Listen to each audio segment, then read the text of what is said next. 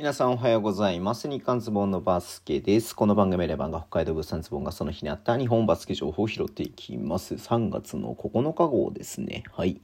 えっ、と、そんなね、ニュースがないんですけれども、えっ、と、越谷アルファーズですね、えっ、ー、と、2つですね、同時にリリースがありまして、えー、まず、えっ、と、落合智也選手がですね、3x3 に、えー、専念ということで、重厚賞リストに乗るということになりました。うん。そして、えっ、と、横塚選手ですね、えー、も、えっ、と、今後は練習生として活動すると、横塚選手だね、ごめん、濁らない、横塚選手ね、えっと、練習生として活動。まあ、もともと多分、えー、っと、あれですね、大塚、えー、商会の社員として出て、あのね、このチームに、え、参加してるような選手、参加してるようなとか、参加してる選手だとは思うんですけれども、うん。まあ、その辺のね、えっと、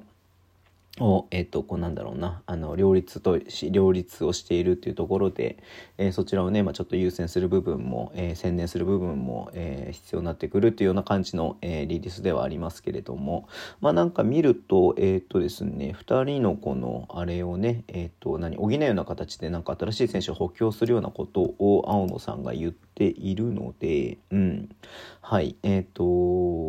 ね、こうどうなるのかなというふうに思いますけれども、はい、えーえ、ちょっとね、えー、まあ、この後、えー、B2 の、えプレーオフってことをね、目論んだ時に、えまあ、この補強という形で、え選手が必要になってくるのかなっていうのもあるのかなって思いますけれども、えっと、いずれにしろね、まあ、こう、発展的な部分もあるとは思いますので、えこの後ね、ちょっと注目していきたいなというふうに思っております。はい。えそんなところでね、今日はね、終わりにしたいと思います。Twitter の無情発信します。フォローお願いします。y o u t u b 毎日やってます。ラジオとかのアプリで聞いてる方はトップ押してください。では、今日もお付き合いいただきありがとうございます。それでは、いってらっしゃい。